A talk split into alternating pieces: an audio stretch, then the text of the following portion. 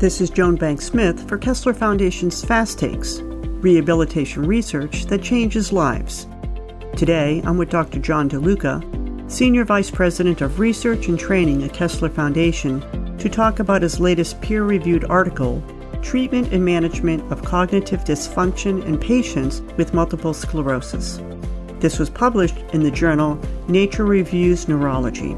Funding sources are Kessler Foundation and the University of Alabama at Birmingham. Dr. DeLuca, can you share with us the main takeaways of this publication? What we know now is that cognitive impairment is a major feature and a major problem of persons with multiple sclerosis. And it's, it's taken 30 years to really understand this complex construct. And so while we have a good understanding of that now, what we need to do is to what are we going to do about this problem? And the purpose of this paper on treatment and management of cognitive dysfunction in MS was to outline the major approaches to what's being done today and what we really need to strive for. So, this paper talks about three forms of interventions with cognitive impairment that is, cognitive rehabilitation, exercise, and medication management.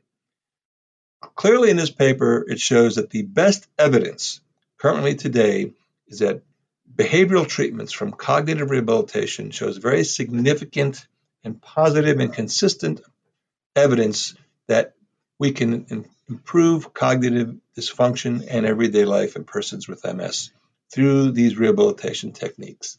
I think it's a really, really important point. It doesn't mean that the, the research is finished on this. There's still plenty to learn, but that's clearly where the best evidence is in that patients deserve to get the treatment for cognitive rehabilitation if they have cognitive problems. And clinicians around the country and around the world need to be ready to do this.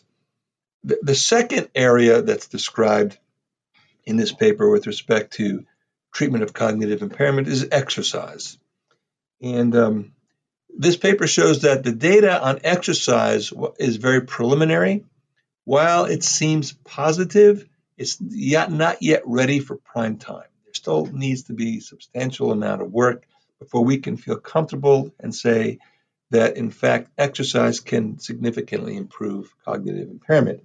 There's a lot more work to do in terms of exercise, such as what form of exercise, what's the, the duration, the intensity of exercise, when should exercise start, et cetera, et cetera. So there's a lot of promise for exercise. The third area is medication management.